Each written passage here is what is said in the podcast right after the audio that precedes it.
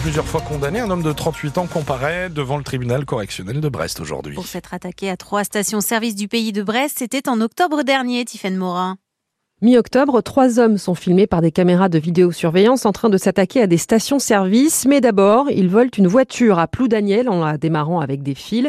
Et à bord de cette Renault dix-neuf, le lendemain, les hommes s'attaquent à trois stations-service. À Guénou, ils fracturent un local et tentent de forcer le coffre-fort pour y voler l'argent qui s'y trouve. À Plougastel-Daoulas, ensuite, ils tentent de récupérer le contenu du monnayeur de la station-service du Leclerc. À Saint-Aunin, enfin, ils volent le distributeur de jetons en forçant la porte du kiosque.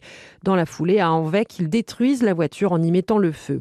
Une enquête est alors ouverte et un homme de trente-huit ans, déjà condamné pour des faits similaires et qui compte treize mentions à son casier judiciaire, est identifié par les enquêteurs comme ayant participé à ces vols.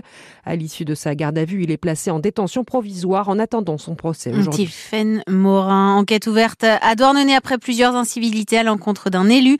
Dominique Boucheron, premier adjoint, a d'ailleurs démissionné de tous ses mandats car ces derniers mois, les vitres de sa voiture ont été brisées, la peinture rayée et un tag usurpant son identité retrouvée.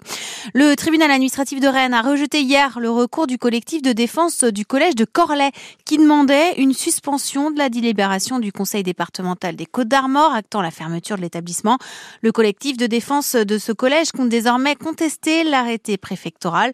Si rien ne change en septembre, le collège de Corlay doit fermer et les élèves devront aller étudier à Saint-Nicolas-du-Pélen, à une dizaine de kilomètres de là. Pour accompagner les agriculteurs qui le souhaitent, les préfectures de Bretagne mettent en place à partir d'aujourd'hui et pendant un mois des permanences agricoles de proximité.